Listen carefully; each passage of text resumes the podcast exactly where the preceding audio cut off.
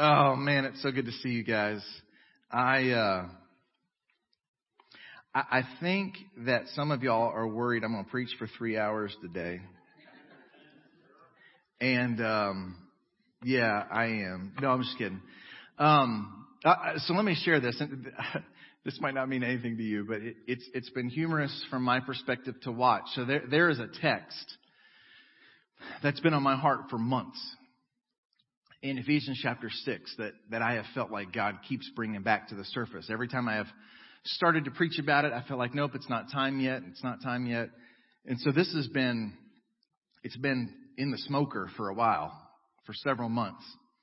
And then I finally felt like, okay, when we get back together, this is what we're going to talk about. And so I started to prepare this sermon from Ephesians 6 on just a couple of verses. I was like, but really, we really need to look at Ephesians 4 first. And then really Ephesians 5 is what kind of makes sense of this. And then really before we get to that, I really want to look at Philippians 3 just as an introduction. And so this morning, we're going to begin the introduction. The introduction turned into 2 weeks worth of sermons, maybe three. We'll see how far we get this morning. But it's been interesting to watch how God's directed me towards this text. And we're going to eventually talk about my favorite passage of Scripture. So when I grew up, people talked a lot about a life verse. I don't hear people talk about that much anymore, but people used to ask all the time, what's your life verse? If you're watching at home, you can post or comment what your life verse is. We want you to feel like you're connected, but maybe you don't have one because maybe you've never heard that before. But they would say, well, what's your favorite verse, you know? Which is kind of funny because it kind of implies that like the rest of the Bible isn't as meaningful to you, but whatever. I think it's okay to have favorites. And so the verses that we're going to look at this morning, since I was a teenager, have been kind of my favorite verses. So I'm excited to jump in. Grab your Bible this morning, and we're going to hold them up in the air. We're going to say our creed together, and it's going to be exciting to do that and actually hear you say it back. Those of you who are in the room, I'm excited about that. And so grab your Bible or your device. Let's hold them up in the air, and let's say this together this morning. The Bible is the Word of God. The truth of the Bible will change my life. Lord, open my heart and awaken my mind, and give me grace to respond. Change me for your glory and my joy. Amen. Thank you. Turn to Philippians chapter 3. Philippians chapter 3. You see that? You hold up God's word and the lights come on. Isn't that the power of God's word? Isn't that something? Some of you didn't even notice that. Philippians chapter 3. Philippians chapter 3 begins with the Apostle Paul saying, you know what? If somebody wants to brag about having it all together, about having the right spiritual resume. He said, it's me. But it doesn't mean anything. Having the best things to say about who we are spiritually, about our religious standing. This is his summary. We're going to pick it up in verse number 7. We're going to read verses 7 through 14. Whatever gain I had, I counted as loss for the sake of Christ. Indeed, I count everything as loss because of the surpassing worth of knowing Christ Jesus, my Lord. For his sake, I've suffered the loss of all things and count them as rubbish in order that I may gain Christ and be found in him, not having a righteousness of my own that comes from the law, but that which comes through faith in Christ, the righteousness from God that depends on faith, that I may know him and the power of his resurrection and may share in his sufferings, becoming like him in his death, that by any means possible I may attain the resurrection from the dead. Verse 12, not that I've already obtained this or am already perfect, but I press on to make it my own because Christ Jesus has made me his own. Woo. Brothers, I do not. This is verses 13 and 14. These were my life verses from the time I was a teenager for the last 150 years. Brothers, I do not consider that I've made it my own. But one thing I do, forgetting what lies behind and straining forward to what lies ahead, I press on toward the goal for the prize of the upward call of God in Christ Jesus. That upward call is the heart of this series that we're beginning this morning called Up and Up. This upward call, but we're not actually going to get to verse 14 this morning. So we're going to lay the groundwork to get there, because here's the deal. Before we talk about verse 14, the upward call, we need the context of the text if we're going to understand the text. And so we're going to work our way, good old school verse by verse, work our way through this text this morning and see how far we get together. So beginning in verse number 7 again. Whatever gain I had, I counted as loss for the sake of Christ. That Christ is so good that gains seem like losses compared to Him. That wins seem like losses compared to Jesus. That successes apart from Christ feel like failures. And I got to be honest with you, I've seen that 1,000 times in my own life. That stuff that seemed like a win or seemed successful actually seemed really empty, because in that moment, in that season, I wasn't connected with Jesus. The Apostle Paul said, listen, compared to Jesus, everything else is a loss. Sometimes, Stephen Furtick said, sometimes what's most important is least impressive. That the most important thing is to lay hold of Jesus, to pursue Jesus, to chase after Jesus. And here's the thing. Your family is not going to tell you, hey, thank you for getting up early this morning and praying for me. They're probably not going to be impressed by that, because they're probably not going to know that. Nobody's going to stop you at work and say, hey, good job spending time in the Word of God this morning. Hey, good job. Congratulations on that scripture reading this morning. Well done. No, they're going to applaud all the things that seem like wins. But if we live for those wins and we're not pursuing Jesus, they're actually losses. The Apostle Paul said, I've experienced what everybody would call success, and I'm telling you, I count it all loss compared to Christ.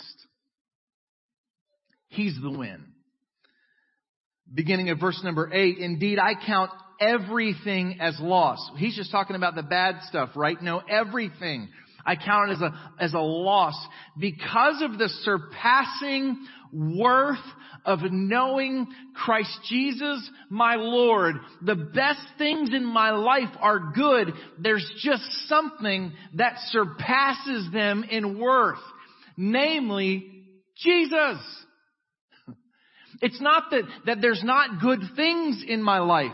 There's just something better. It's not that there's not good things in my life. There's just a gooder good. And if you don't know that that's bad grammar, that's why we need the schools to reopen. Even good things pale in comparison in the face of the best thing. It's not that all the other stuff is bad. It's that Jesus is better. He's better. And it seems in this moment in our history, in this moment in our culture, in this moment in our little world, we seem to be spending a lot of energy telling everybody what's bad about everything. We seem to be really blunt about putting everybody on blast for everything that's bad that disagrees with us. When what I believe this world desperately needs to hear from us is the message that it's not that everything's bad, it's that Jesus is better. He's the greatest thing you could know. And if you know everything else, and if you achieve everything else, and if you have everything else, and you don't have Jesus, it's a loss.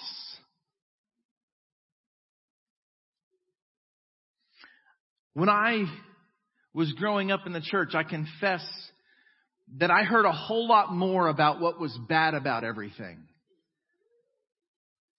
But what I want to pour my life out proclaiming with everything that is in me is that Jesus is better than anything the world has to offer. Even the good things that the world has to offer are not as good as Jesus. He's better.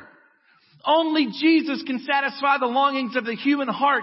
It's not that everything else isn't good. It's that there's a surpassing worth. There's a surpassing goodness. There's a surpassing value that can't be found anywhere other than Christ and Christ alone. Everything else is loss. Second half of verse number 8, for his sake, for the sake of pursuing Jesus, he says again, I've suffered the loss of all things. And count them as rubbish in order that I may gain Christ. Rubbish. Such a good word. It's a word we don't use much. It sounds very British. Oh, that's rubbish. I heard you cackling over there. Rubbish. It means refuse. Where's my King Jamesers at this morning? Right? Come on, what's your Bible say? Say it loud. Dung. I've told y'all before, that word brings PTSD up for me. For months of my childhood, my brothers both called me dung in front of my parents, and they didn't catch the difference between Doug and dung.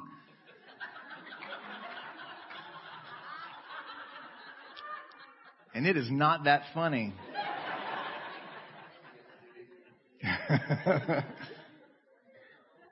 See, when I'm watching at home or speaking to a camera, I don't have to hear y'all laugh at me like that. But here's the thing from... As a kid, man, when you're in church all the time like we were growing up, you got to find humor wherever you can find it. And so when you can find humor in the Bible, and so what I remember the way the King James reads, it's that he considers everything but dung. And as a kid, when you've got the word but and the word dung side by side, it doesn't matter that it's missing a T. Because how you say that matters, right? I consider everything else but dung, right? Or you can say, I consider everything else but dung. And that's funny.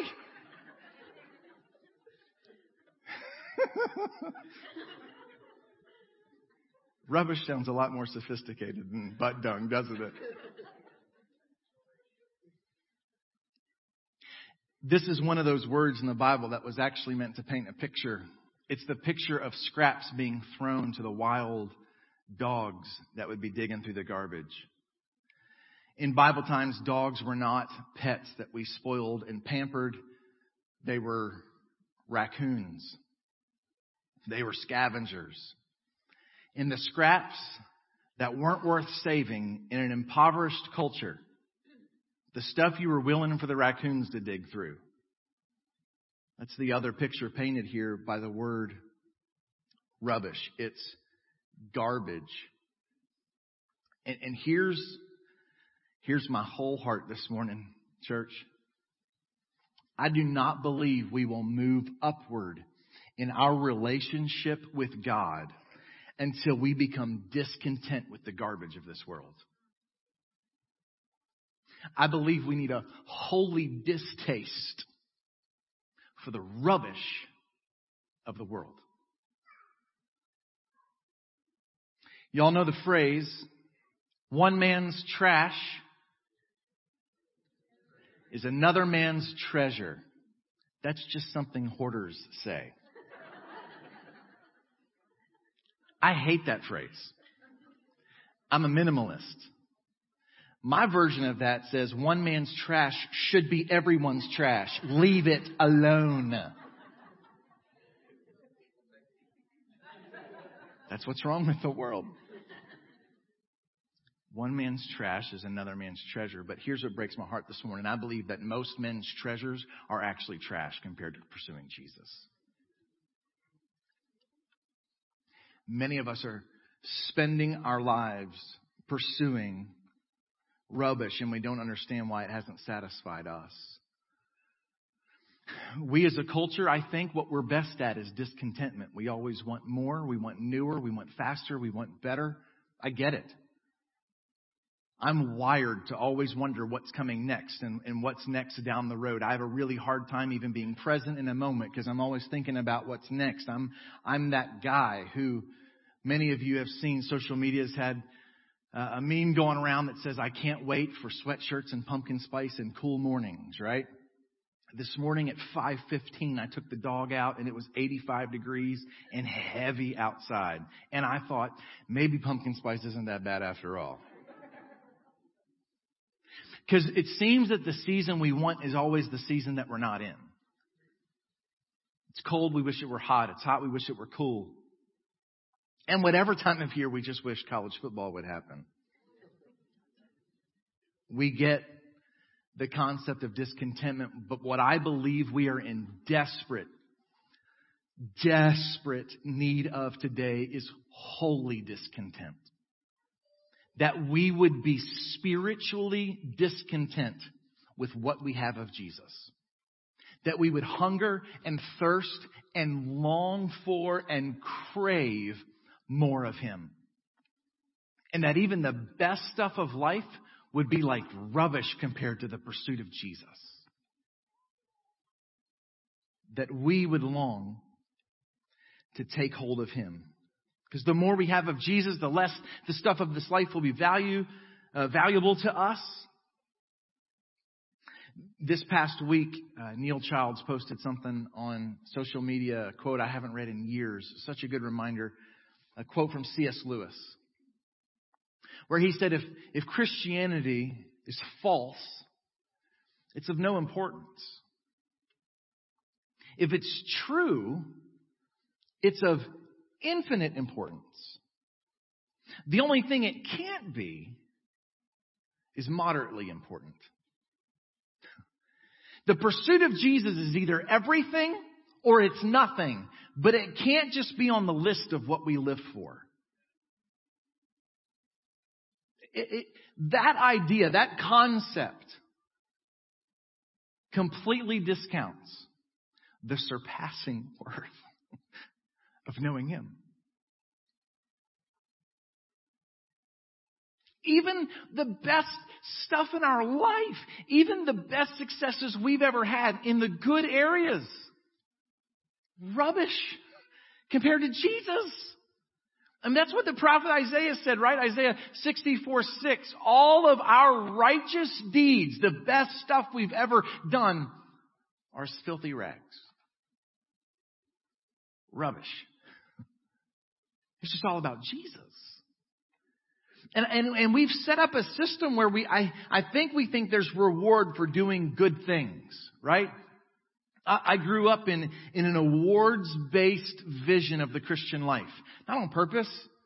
It was just part of it. Part of growing up in a Christian school is you get grades for memorizing Scripture, and it can mess with your brain. You can almost think that's how God relates to us. We can almost think that to do good things means we deserve a merit badge to put on our cubby vest. Right? I remember as a kid, I'm fixing to date myself here. Y'all remember sword drills? Anybody here remember sword drills? I see a couple hands, right? You younger people are like, I don't know what that means because y'all don't even know what a Bible is. You just use your phone. Come on. The way the sword drill worked, right? You had to hold it up in the air, but you couldn't have a thumb on the paper, right? Swords up. You held them up.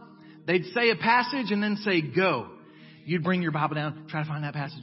First one to stand up and say it. Well done, Johnny. You know the books of the Bible. You other losers. They never said that. This is a true story. Like, we're back in church. I'm telling the truth. Listen, I remember them calling out a passage that I had memorized. And I pretended like I found it and just started quoting it. The wages of sin is death. But dude, you're in Deuteronomy. Oh. I cheated at the sword drill. Think about that. I lied about finding God's holy word so that I could win. That's what happens when we end up with this awards-based view of pursuing Jesus. And we think somehow that, like, I'm a good person because I don't watch those kind of movies. I don't say those potty words. Even if I step on a Lego, I shall not. Whatever. Everybody curses when you step on a Lego. And here's what I think about those good things. Matt Chandler said it this way. He said, don't play with tools instead of digging for treasure. All those good things are just tools, but the treasure is Christ. Listen, gathering together is a crucial tool in the spiritual life, but Christ is the treasure. Spending time in God's Word is a crucial tool, and my heart breaks for how many people I talk to who spend no time in God's Word. Listen, this is a crucial tool, but this isn't the treasure. Christ is the treasure. Prayer is a crucial tool, but Christ is the treasure. Worship music that stirs our heart and points us towards Jesus and away from the rubbish of this world is a crucial tool, but Christ is the treasure. Holiness, living right, being obedient to the mind and will of God is a crucial tool, but Christ is the treasure. Being here is not the point. Christ is the point. And everything else, even the best things, compared to having more of Him, is rubbish. That we might gain Christ. I love that wording, gain. Everything else is loss. I just want more of Jesus. And unless the idea of gaining Christ sounds like we're earning our salvation, the Apostle Paul clarifies in verse 9, and be found in Him, not having a righteousness of my own that comes from the law or merit badges, but that which comes through faith in Christ. The righteousness from God that depends not on being good, depends on faith in His goodness. And then here's the heart cry of this morning, verse 10, that I may know Him. Do we long to know Him today? Just recently, a bunch of songs from just one generation ago have been brought back into my life. And I've realized that so much of our modern music is missing a desperation for Christ. Just recently, I was reminded of the song from way back in the 90s. Knowing you, Jesus, knowing you, there is no greater thing to know Him. Because to know Him is to be content with how much we know Him and to be hungry to know Him more. He's the God who satisfies us and leaves us thirsting and hungering for more. To know Him and the power of His resurrection. Good grief.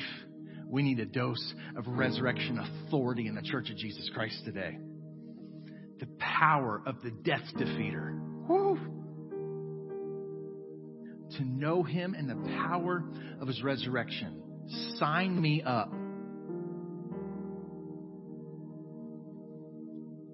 And that we might share in His sufferings. Wait, hold the phone.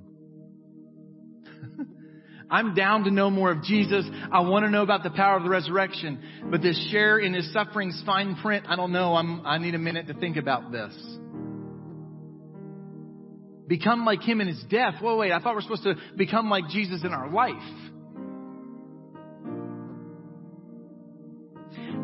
The fact that we think we can live a life without suffering reveals that we think we can live better than Jesus lived. We can't know Jesus apart from suffering. And you would agree with me. You may not like it, but if you'll be honest, you'll agree with me when I say the places I've come to know Christ best have been the hardest places. I heard T.D. Jakes say this week, we keep begging God to get us out of a place he went to all kinds of trouble to get us in. He let us walk through the suffering so that we might long for him, that we might grow a distaste for everything this life and this world has to offer, that we might desire more of Christ.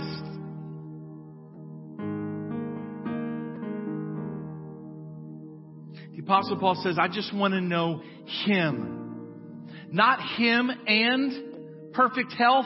Not him and the American dream. Not him and no problems. Not him and successful kids, whatever that means. Not him and getting my way. Not him and a perfect marriage where neither of us act like we're sinners. Not him and no, we want Jesus and everything that comes with Jesus.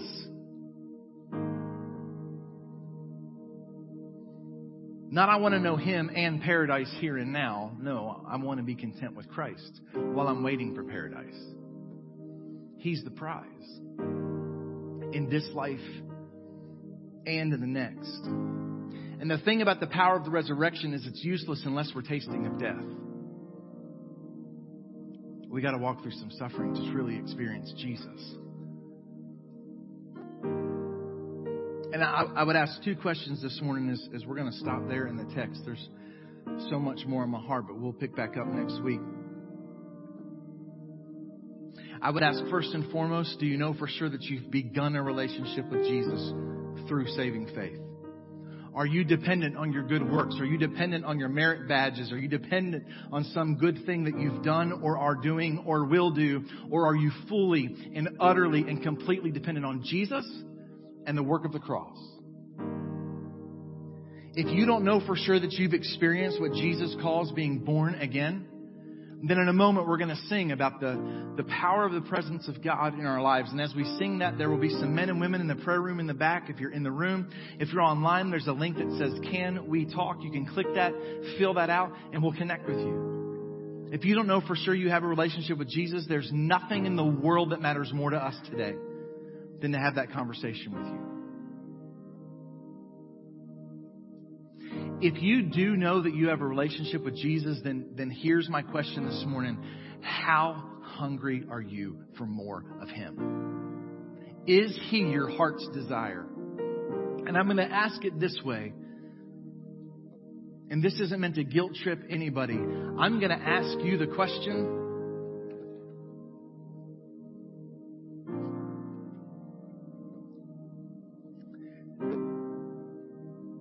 I'm going to ask you the question that the Holy Spirit's been wrecking me with for the last week or two. Has there ever been a season in your life that you hungered for God more than you do right now? And here's my confession to you as your pastor this morning. Yes, survival mode doesn't make for a vibrant spiritual life. Trying to just get through and get to the other side doesn't make for spiritual vitality. And I know about you, but what I need is a dose of passion for Jesus above everything else, beyond the circumstances, beyond the situation, to know him. And if you cannot say before God, there's never been a season in my life I've desired the presence of God more than right now, then my encouragement to you is this. I believe that all across this room and wherever you're watching from today, the best thing we could do is take a knee together and say, God, make me hungry for more of you.